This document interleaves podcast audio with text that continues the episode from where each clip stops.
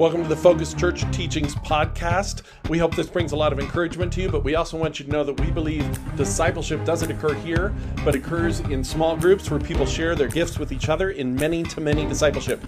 If you want to know more about that, stick around after the teaching. So in 1858, uh, a man named Jean Francois Gravel. And my French is bad, but that's close enough. At least I didn't say Greg Block. and he came to visit. Uh, he came to visit the Niagara Falls, and he noticed that you could cross that the Niagara Falls. That that one side is in New York, and the other side is Ontario, Canada, and he became obsessed with the idea of crossing, because this is what he did, the Niagara Falls on a tightrope from New York to Ontario. And so in 1859, he strung an 1,100 foot rope, just three inches in diameter, across from New York to Niagara Falls. At parts, it's 160 feet above anything, water or anything. When the falls in there, he's even higher above the rocks, which he was going to be crossing above. And on June 30th of 1859, he walked across the uh, rope for the first time, and witnesses tell us that it was like he was taking a stroll on a sidewalk. He was so practiced and so good that he just walked across. In fact, he had a name. He did not go by Jean Francis Gravelot or Graffalo. He went by the Great Blondin. This is how he was known. And the Great Blondin, for the next two years, crossed back and forth over the Niagara Falls, and ultimately hundreds and hundreds of thousands of people watched him do it. And he did it in more and more aggressive ways. It took him 20 minutes each time. That's how long this was to cross. It would take him 20 minutes to cross one way from New York to Canada, then he'd turn around and come back the other way. And over the crossings, he did it once in a sack, like a sack race, but he's walking across the road. He did it once on a bicycle, rode across on a bicycle. He did it backwards. And people watched it. He probably people would have been surprised if he did it on his hands. There's no record that he did. But it was something that he did. And in that first year, 1859, Tens of thousands of people watched for his finale that year. He carried his manager on his back. And they crossed from one side to the other. Next year he came back. And in the summer of 1860, hundreds of thousands of tourists watched as the great Blondin continued to walk back and forth across the rope as untroubled as if he were traveling and strolling along a broad pathway. At one moment, he carried a stove and cooked an omelet as he crossed. And as he came back the other way, he ate the omelet. As he made each feat this year in 1860, he began to pick up a little habit to increase the suspense. He would turn to the crowds and he would yell so that as many people could hear it as possible. He would say, Do you believe I can walk across this rope? And they would cheer, Yes! And he'd say, Do you believe I can do it and cook an omelet? And they would say, Yes! And then he would cook an omelet. And they would cheer wildly. Do you I can do it on stilts? And they would say, yes. And he'd put on stilts and he'd walk across. And so for each thing he did, he would ask, Do you believe I can do this on a bicycle? And they'd say, Yes, you're the great. And he would ride across on his bicycle. And each time the crowd cheered for him to do it, Yes, they cried, We believe you. Sometimes he would pretend to, to, to, to, to stop. He'd say, Are you sure? I don't know, I can't do it if you don't believe. And they'd say, We believe. Like it was a big Peter Pan movie or something. On June 30th, 1859. He said, Do you believe I can make the crossing backwards? And they said, Yes, we believe you. You can do it backwards. And he did. Walking slowly but confidently backwards all the way from New York, New York to Ontario, supposedly, according to witnesses, without once looking over his shoulder. And then it happened. As he began the return trip from Ontario, he was pushing the wheelbarrow. Do you believe I can push this wheelbarrow across? Yes, they said, yes. We believe you can do it. He said, Do you believe I can do it blindfolded? They said, Yes, we believe you can do it blindfolded. So he put a blindfold on, and he grabbed the wheelbarrow, and he began to push. Some say there was a wind that started to blow about this time across the Niagara Falls, and the rope began to sway just a little bit. Some say that as he took his first few steps, the smile slipped from underneath his, his blindfold. But he kept moving. People said they believed. Others say that he was as confident as ever. And sure enough, as he strode across the rope, it happened. He made it safely to the other side. But I just wanted you to feel for a moment the tension that surely they felt. The fact is, the great Blondin never felt. He is one of those tightrope walkers that retired rather than died. he made it across from New York to Ontario over and over and over. But what really happened on this day was not just that he made it across, but as he got across in New York, he turned to the crowd and he said one more time, he said, Do you believe I can do it again, blindfolded? And they said, Yes! And he said, Do you believe I can push someone in this wheelbarrow across the, across the falls blindfolded? And they said, Yes, we do! And he said, Who wants to volunteer?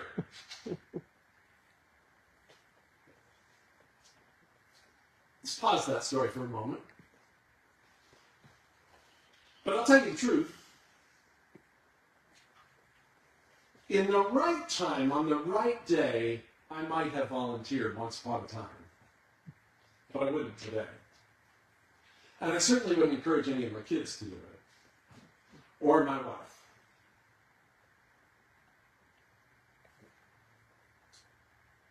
Would you? Would you climb in that wheelbarrow and let the great Blondin blindfolded wheel you back and forth, back one more time from New York to Ontario. You know, Jesus never walked across tightrope that I know of. John says he did so many things that would fill all the books. but I'm not aware of this. But he challenged thousands of people who watched his sermons, who attended his sermons and saw his miracles. he challenged them with a similar question a question that said to them, I know you believe me when it's a theory. But what about when you have to sit in the wheelbarrow? Do you trust me that much?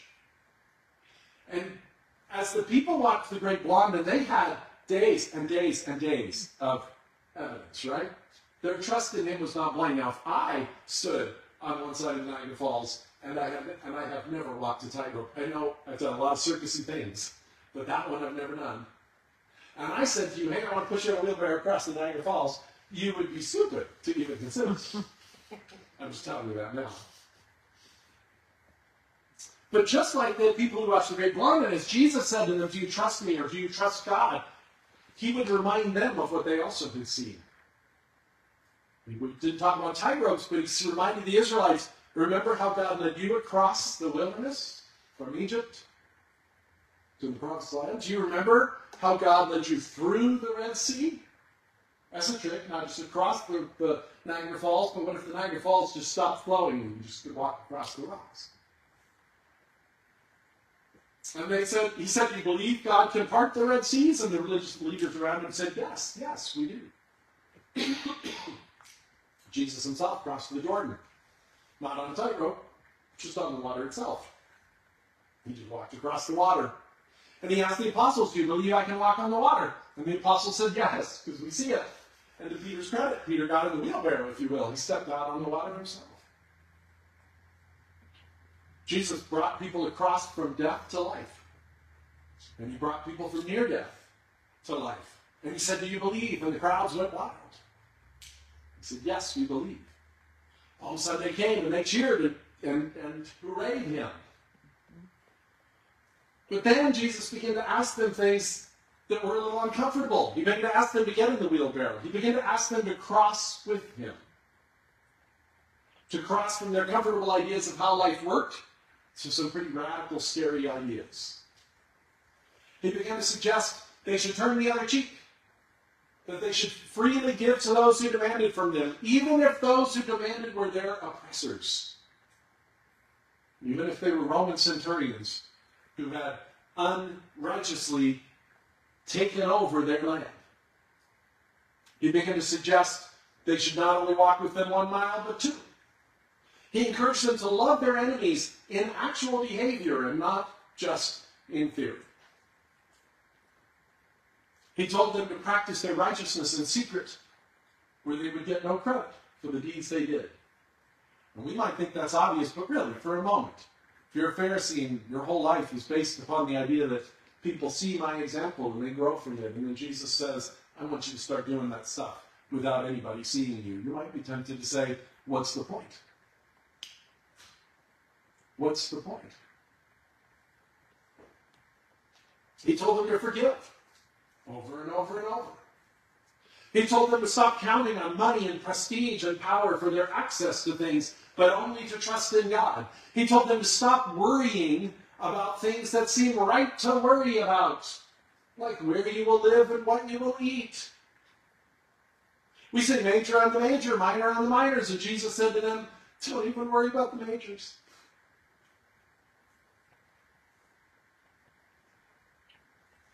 He told them to stop judging one another. Stop looking to fix the people around you with the problems that they have. Stop trying to help them and correct them, but instead look at yourself and see what changes you need to make. He told them to stop following the popular but false prophets. And then he said something else. And the same people who cheered as he fed the 5,000 and walked on water begin to feel a little less certain about God's ability to make this crossing with him. And as Jesus watched the people listen to his words and saw that many of them wanted to cheer from the sidelines but weren't willing to climb into the wheelbarrow, Jesus said these words to them. Matthew chapter 7, he says, Therefore, everyone who hears these words of mine and puts them into practice is like a wise man who built his house on the rock. The rains came down and the streams rose and the winds blew and beat against the house, yet it did not fall because it had its foundation on the rock. But everyone who hears these words of mine and does not put them into practice is like a foolish man who has built his house on sand. The rain came down, the streams rose, and the winds blew and beat against that house, and it fell with a great crash. And when Jesus had finished saying these things, the crowd were amazed at his teaching because he taught as one who had authority and not as their teachers of the law. It's one thing to say, I can cross this rope, it's another to cross it. It's one thing to say, in theory, wouldn't it be cool to ride? I don't know if you think this would be cool in theory, but it's one thing to say, in theory, wouldn't it be cool to ride across the Niagara Falls in a wheelbarrow? It's another to do it. And Jesus looks out at the crowds and he says to them something that is oddly challenging and extraordinarily encouraging if they were willing to hear it. He says to them, If you are willing to hear what I say, climb into the wheelbarrow, I want to tell you not only will it be safe, but that is the safest place to be.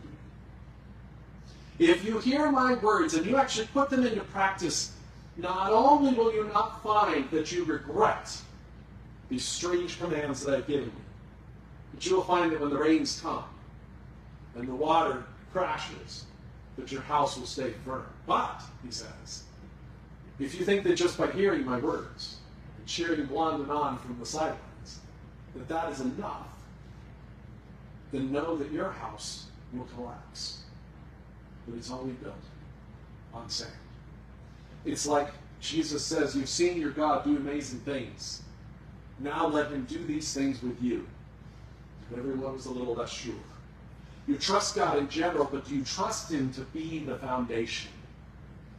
Do you trust Him when it comes to something practical like your construction of your house? Do you trust Him to carry you over the difficulties? Look, honestly, I've told you, I wouldn't get in that wheelbarrow today.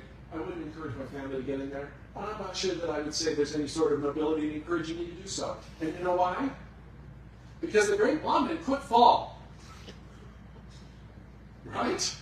I mean, there is no guarantee that just because he didn't fall, he wouldn't this time. And frankly, part of my brain says it's about time. Statistically speaking, right? Yeah. I mean, come on.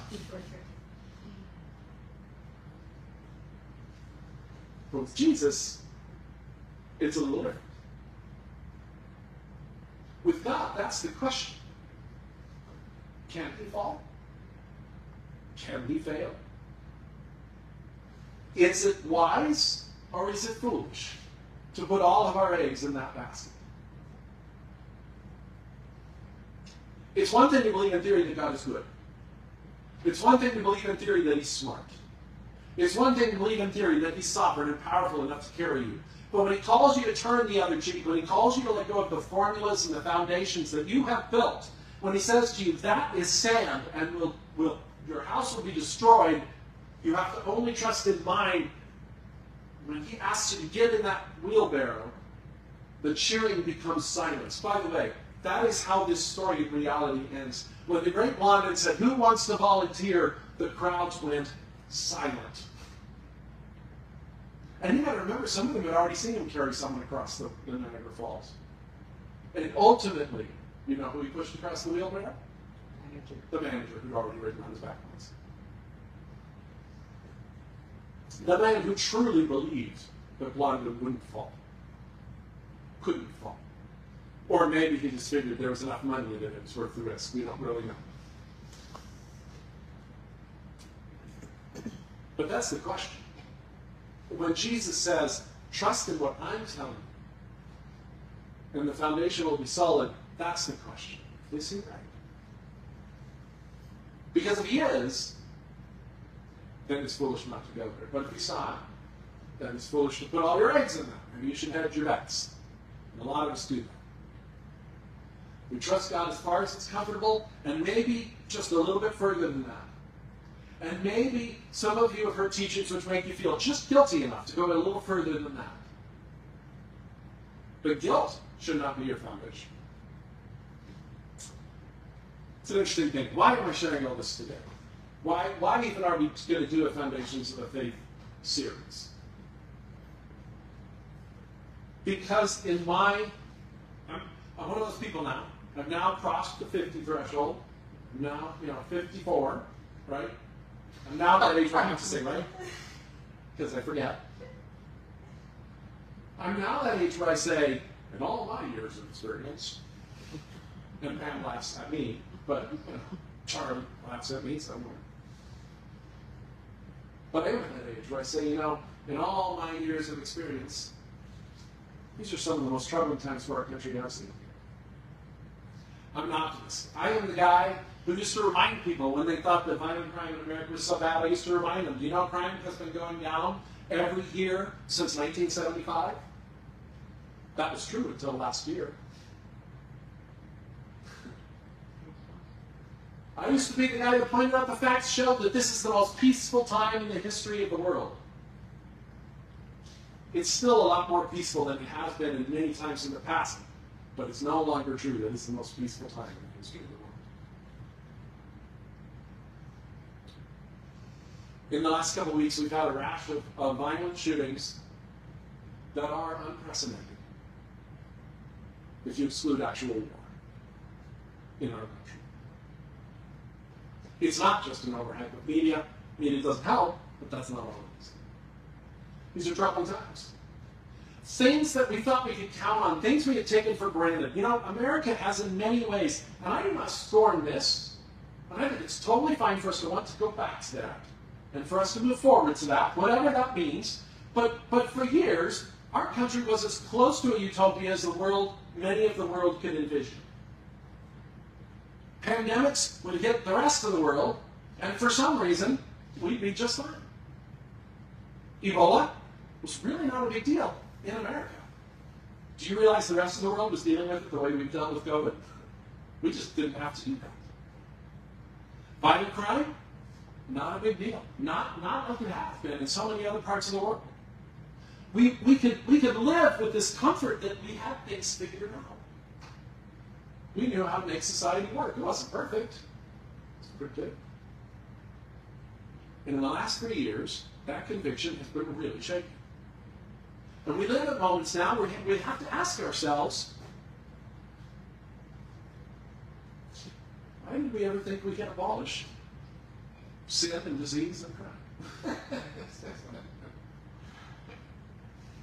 but what do we count on? If the things we've taken for granted are no longer available for us to take for granted, and I'm not preaching doom and gloom, things could get better. There are some things about America that make that potentially possible. They could also get worse. I don't know. What do we cling to? What do we trust in? The loss of our formulas are here. You know, it's, it's interesting that throughout history and scripture in the church, what we see is that the crumbling of one foundation is often what's necessary for the building of another. That as our formulas are taken from us, I think in a personal way, most mature Christians I know have gone through a process and go through it again and again where the formulas that they held on to, that they didn't even realize were formulas, that when they're ripped from them, like Job, they don't know where to go. Then God begins to remind them what they can on, what the real foundations are, what the real truth is. That's that there are no formulas, there's just God.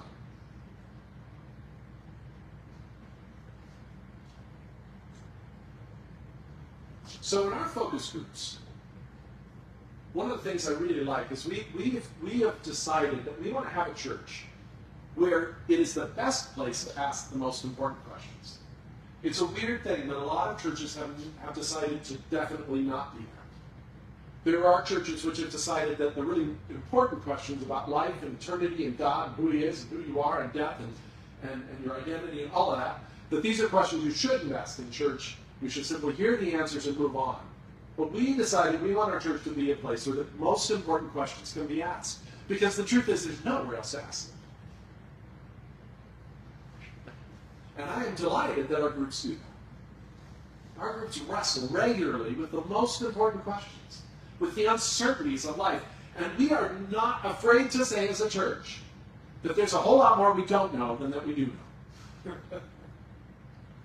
We're not afraid to say that God has given us some revelation, but not near as much as we'd like.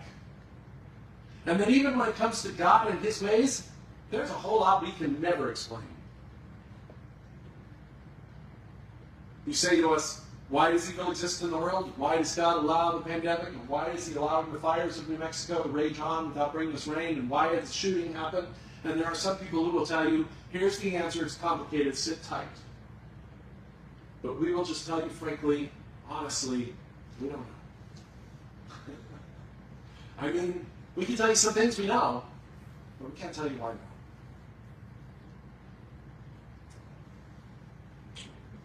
But we understand that in our groups, we're not afraid of questions, and we're not afraid of fear, and we're not afraid of challenges. And we understand and accept that we're all at different places in different times. So hear me when I say to you, you don't have to be even willing to get in the wheelbarrow to be in one of our groups.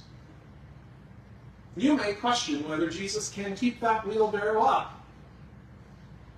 And we'd love to have you explore that with us in our groups. Because where else are you going to explore that? Who else will even give you a chance? Much of life is learning to support one another as we even consider the possibility of what it means at this moment, at this time, to get in that wheelchair.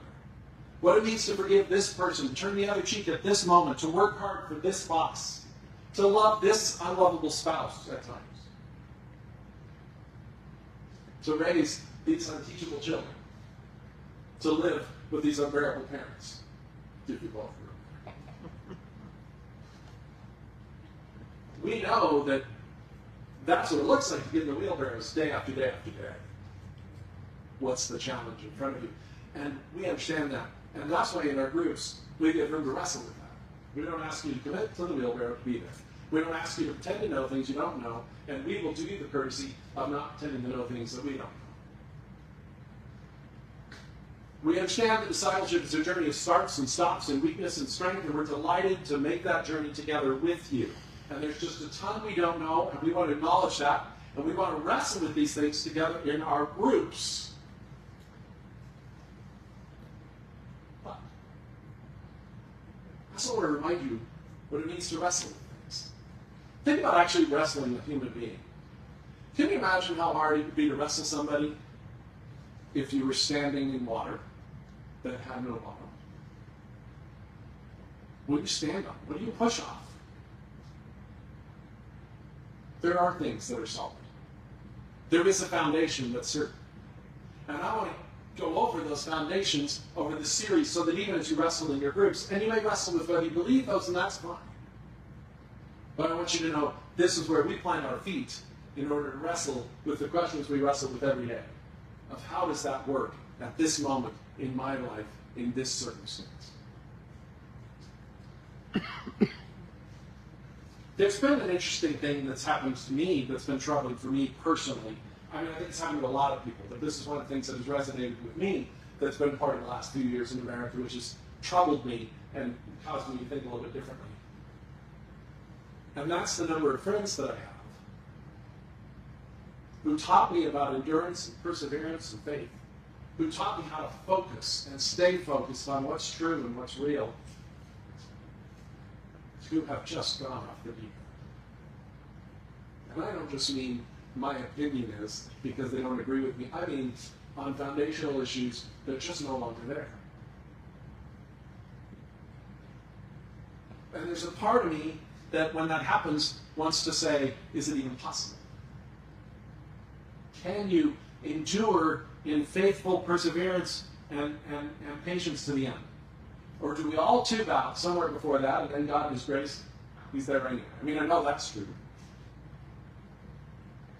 But is it, is it, is it, is it actually possible? And Jesus seems to indicate, when he talks about the house and the rock, that no, it is possible. There is a foundation which will not collapse. And I was reminded of this in the last week. I want to tell you not about the friends of mine who I don't know where they're gone, but what they're doing, and why they've let go of what seemed to me to be the gospel of grace. I want to tell you about a friend of mine, 93 years old, died last week. Faith. Focus. Humble. Constant. His name's Herschel Martindale. I'm not going to give you the names of my friends that I'm not happy with, but I will give you the name of Herschel Martindale. Herschel Martindale was, when I met him, he was older than I am now. When I met him, he was approaching the age where a pastor, a lot of pastors, are thinking about retiring. They're thinking about being done. But everything I know about his life was only beginning then. He was a Plymouth Brethren pastor. He led a Plymouth Brethren church, and it was a successful church. And it was good. And he was kind of a big deal. He was on the radio, and he would preach at conferences, and he was just a solid guy. And one day, as he's preaching at a conference, a young upstart college kid came up to him. Not me. This is not about me. A young upstart college kid came up to him. This is before I was even college. and challenged him and said, Are you reaching the world with the gospel of grace at this church? Herschel Martindale took the long look, and as this young upstart college kid who had no business speaking to this really smart, mature, believing, faithful man, as he listened to what he said, he heard God calling him in the wheelbarrow. He heard God saying, You can live out your days here and it'll be comfortable. Or you can listen to this guy who's clearly got some things wrong and see where it goes. And Herschel Martindale and this young man, his name is Jim McCotter, they got on a bus, essentially, to make a long story short, they got on a bus, they traveled across the country, and they began sharing the gospel on college campuses. So it's happening. They weren't the only ones doing this. It's back in the 70s. Calvary Chapel was doing something similar. Um, what's that? Campus Crusade, Navigators. You have some other people popping up. College campuses were kind of rich place to be. And they did it. They went across, and as they did, they, they raised up churches. Their goal was to plant churches. They didn't want to just plant ministries. They wanted to plant actual churches because they believed that's where discipleship happened. And they planted churches. They planted them across the country. And in their zealousness to make it happen, they raised up kids who were 20, 21, 22, newly saved, and put them in positions of pastorship. And as you can guess, some of that went pretty badly. I was ordained as a pastor at 22. That would not have happened if it were not for Herschel Martindale. And it might have gone pretty badly, but God was very gracious. And here I am today. But Herschel Martindale pressed on for the next 33 years of his life that I knew him. And he founded an entire movement, hundreds and hundreds of churches across the world. the world, international, to this day. You can find them in Italy, Latin America, Germany, uh, China, There's churches all over. Because he pressed on. And I saw his hand behind things that happened at Great Commission that I haven't seen in other places. There were a number of times when the thing looked like it might go off the rails. And what Herschel Martindale did was he didn't worry about whether it went off the rails. He kept saying, if it's time to go off the rails and God's going to do something else, God will do something else. But if we still want to be part of what God wants to do, we have to stay humble. We have to be willing to change. He put out something I've never seen another denomination do, something called a weaknesses paper. Where he sat down, they sat down on board, and they wrote down, they looked and they said, Who's been hurt by our hurry to raise passage too quickly? Because some people had. Some churches went over here, and someone over there. Who's been hurt? They, Herschel Martindale said, you know, there's tens and tens of thousands of people in our movement now. How can we apply Matthew and go to each of those people and apologize? And they did. And they put out a paper which delineated it, which said, Would you please spread this around that if you know of anybody who's been hurt, we want to get with them, not to persuade them that they're wrong, but to tell them they're right and to apologize. I've never seen a denomination of the size of Great Commission. And I don't believe it ever would have happened if Herschel Martindale not still been with him.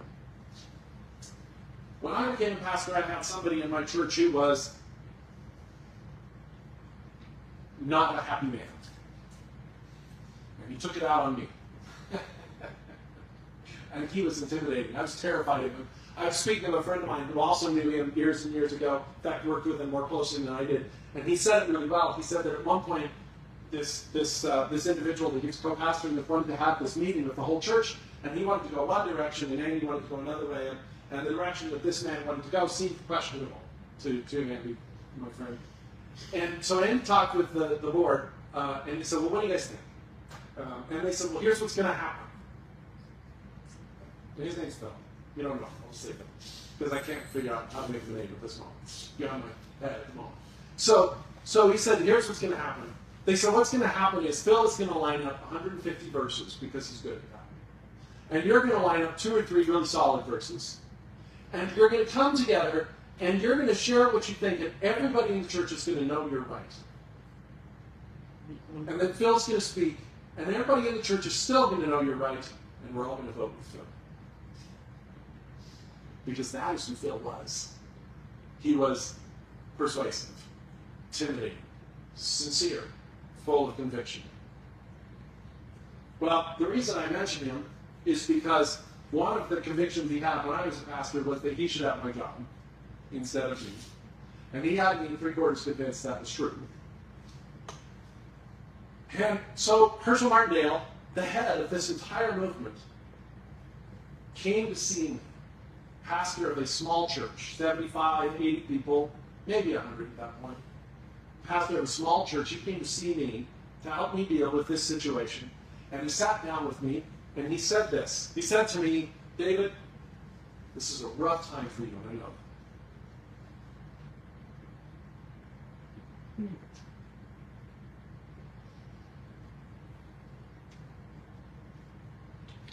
He said, I, I want to tell you three things. And I want you to remember this. And I don't ever want you to forget these three things. Said, okay. And he said, the first thing is, when you hit crisis like this, and this won't be the last one you hit, you've got to be a man of faith. Don't just look at what's in front of you. Look at who God is. Look at who Jesus is. Look at what he calls you to. Take the road of faith, always. Be a man of faith. And I cannot tell you how often I have thought of that. Because he's right. Our lives are full of crises. And I've come back to that so often, and, and, and that is so clear to me. And then he said, David, here's the second thing I don't ever want you to forget. Be a man of humility. He says, when people pick at you and they criticize you unfairly, your temptation is going to be to dig your heels in and become proud. Even if they're wrong, it would be wrong for you to become proud. Be a man of humility. I cannot tell you how often I've thought. Not only have I thought of that over and over in my life, but with my own leaders, when I raise up leaders in the church, that is one of the key things I look for. Are they men and women of humility? Can they be taught? Can they change? Can they grow? Can they learn? It's so clear in my head. And he said, Now, David, here's the third thing I want to tell you, and I don't ever want you to forget. And to this day, I don't have a clue what that third thing was. I forgot. now, this is hilarious to me because this is a really pivotal moment in my life, and Herschel was very careful to say to me, I don't want you to ever forget these three things, and I can't remember the third thing. And I actually asked Herschel years later, I sat down with him and I said, Do you remember that you came to me? I was a nobody. I mean, I was still nobody when I was asking him this question. So I was just a guy. You came to me, my church was struggling. Um, it was in relation to Phil, and he's like, Oh, I remember Phil. Do you remember what you, that you came to talk to me? He said, Yeah, I remember that. I said, You said to me, there are three things I never want you to forget. Do you know what they were? He doesn't know either. I said, You said be a man of faith and be a man of humility. He said, That's good advice. I said, What was the third one? He said, I have no idea. And then he said something I've often thought in jest. He said, But it was probably the most important one.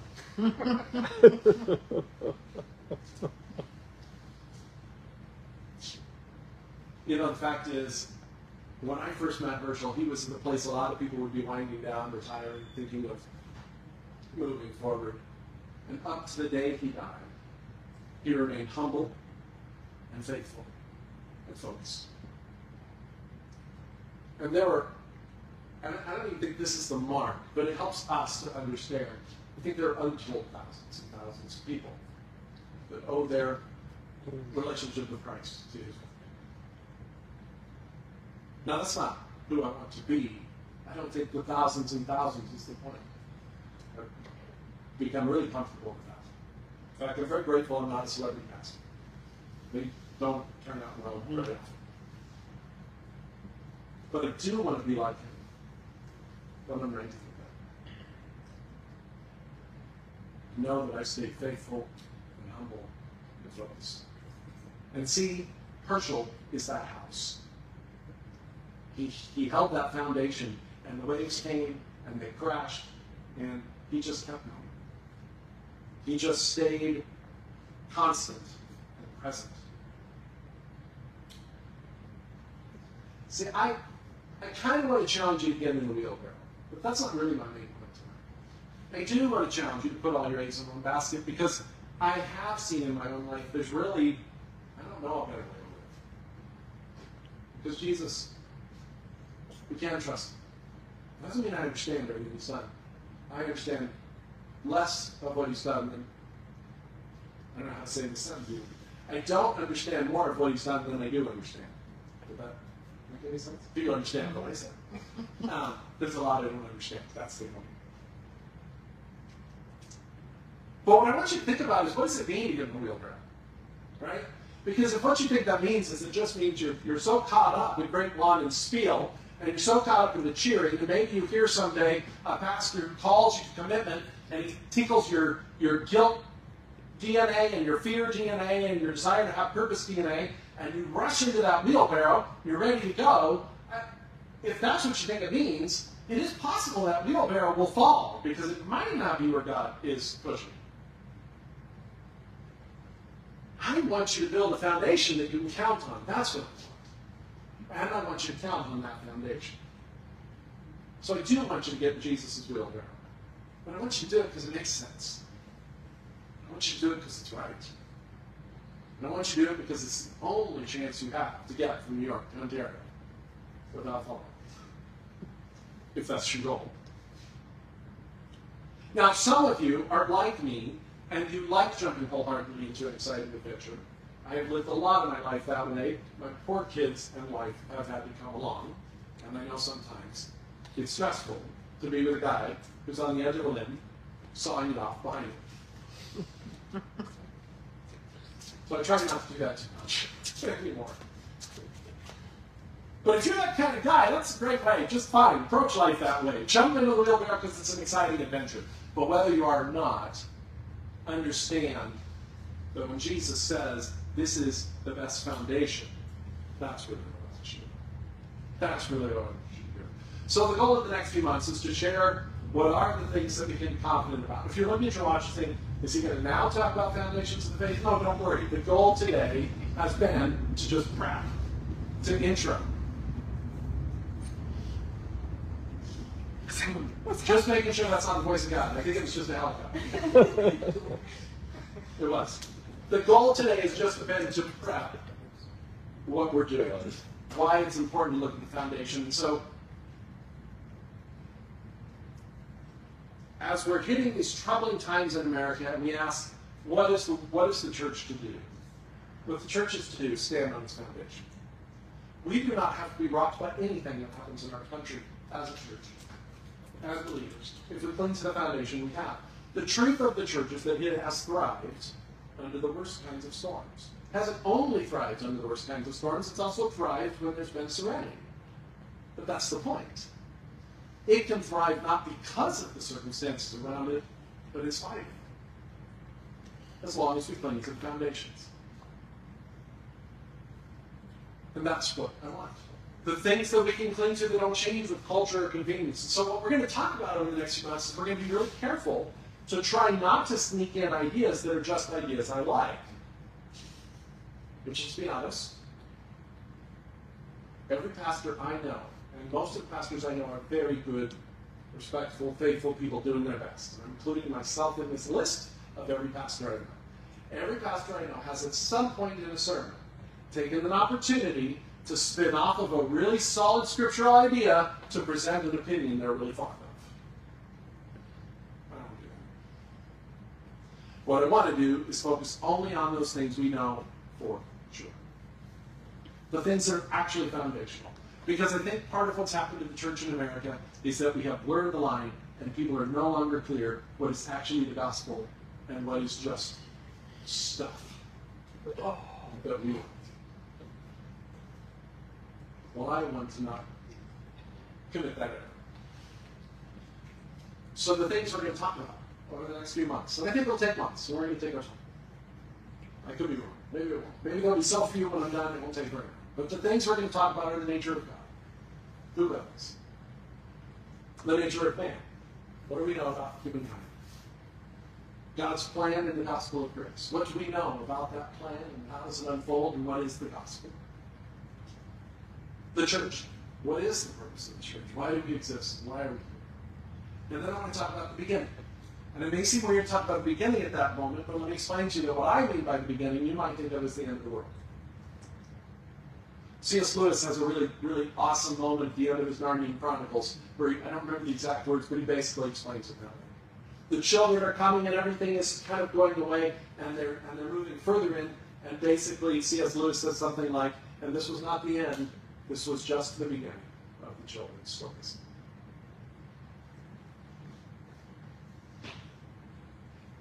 And then I want you to think about this. I'll give you this last verse as we as we move into this. There's really two reasons I want to share this. One is for you. And that's probably the main reason. I, I would I would gladly say if that were the only reason it'd be enough. One reason is for you. I want you to be Herschel Martin. I want you to have that foundation. I want you to reach whatever age you reach. Solid. But there is another reason. And that other reason is because it is a troubling time for our country. And the church is intended to be the incarnation the body of Christ. We are intended to show people what the love of Christ looks like. We are intended to be that thing that people see and say, oh, oh, oh. Jesus says we're salt and light to the world. And you know what's fascinating about being salt and light? They don't do anything. Right? Jesus didn't say you are salt, and then we go, oh, so it means that we're supposed to do the following things. You know what salt does? It just is. When you put salt on food, it's the salt itself. that just is. It just it just be salt. When Jesus says, "What good is salt if it loses its saltiness?" That's his point. He's not saying what good is salt if it stops doing something. He says, "What good is salt if it stops being salt?" True of light. What does light do? Well, it lights up the room. Yeah, what you just said. That light just be light. It erases darkness. How does it do it? By being light. You know, the church's call is to be. And the problem with it when we see the church's call is to do is that we spend most of the time, a lot of times, doing things that other people can do just as well or maybe better. But nobody else can be the body of Christ. And I think if we understand the foundations, it will help us to become. And if we can become, then we can be part of, I think, what God is doing across our country, which is leading other portions of the church to become. And as we all become, then it salts the culture. Then it lights the darkness. But it's really important that you don't get this backwards. That you don't say, our goal is to go make the culture better. No, that's just what happens when we become. So this is why I share it too. Because I want us to focus to become. And this is the verse I want to leave you with along those lines. Paul says this Consequently, consequently, because of the gospel, you are no longer foreigners and strangers, but fellow citizens with God's people and members of his household built on the foundation of the apostles and prophets, with Christ Jesus himself as the chief cornerstone. In him, the whole building is joined together and rises to become a holy temple in the Lord. And in him, you too are being built together to become a dwelling in which God lives by his Spirit.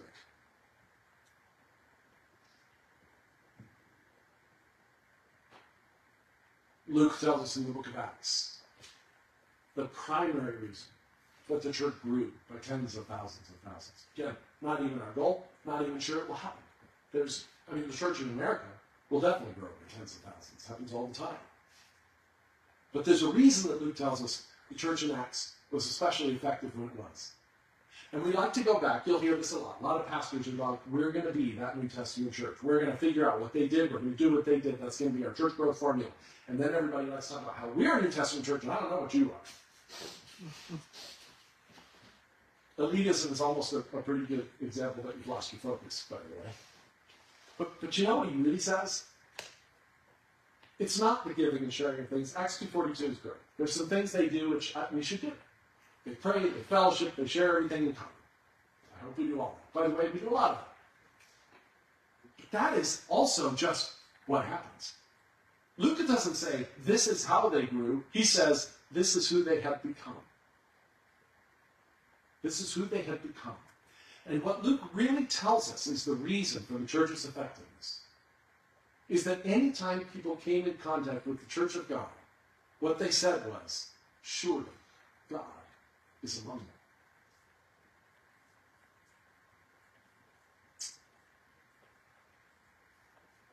Too often, that is not what people would say.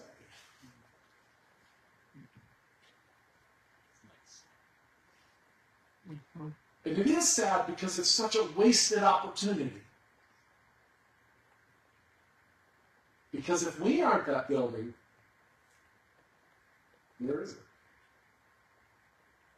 We are that building. We're called to become that building. Where people look at us and say, surely God is among them. They may hate us, they may like us, they may join us, they may ignore us. But do they say, surely God is among them? I think if we stick to this, if we cling to the foundations and we become and stop doing anything that doesn't come as a result of becoming, if we focus on things that we like, that are not foundational, if we continue to obscure the gospel of Jesus Christ, nobody will ever say that of us. Paul had moments in his life that I call divine inspiration. No, I don't. That would be easy. I call them divine sarcasm. See, sarcasm is something I generally tell all of us we should avoid. and then you get into the scriptures, and Paul actually uses it on a couple of occasions. And I call it divine sarcasm because I think only he's allowed to do it. It was under the inspiration of the Holy Spirit. and it was a gift. We have the spiritual gift of divine sarcasm. But you know what? He only pulls it out at the same moments that Jesus pulled it out, because he also does it. And it's when people were the gospel of Jesus Christ. Not when they were just struggling or messed up or even 180% wrong.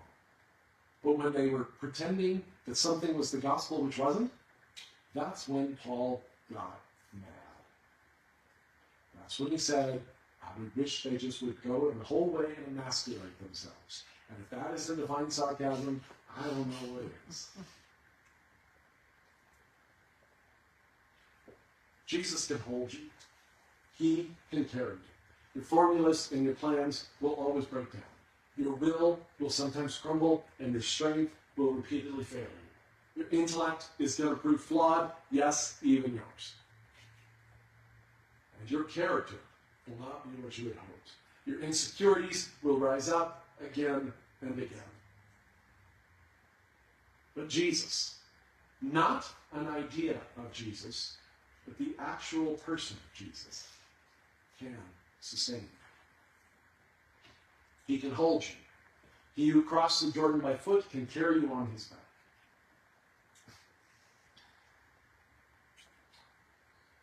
We have a chance to become solid, and we have a chance to become the dwelling of God. And that's what we want to do. And so next week, we'll start with the nature of God. Just a small thing. but it's an important place to start. Most churches believe in the value of small groups, but at Focus Church, we are so convinced that's where the discipleship happens that we put all of our resources, our training, and our assessment into the focus groups. And we believe that you can be part of a focus group from anywhere in the country. So if you'd like to join us, just email me at Pastor Mac, M A C, underscore at mac.com, and I'd love to tell you how you can be part of it. Either way, I hope this has been encouragement to you, and we'll see you here again next week.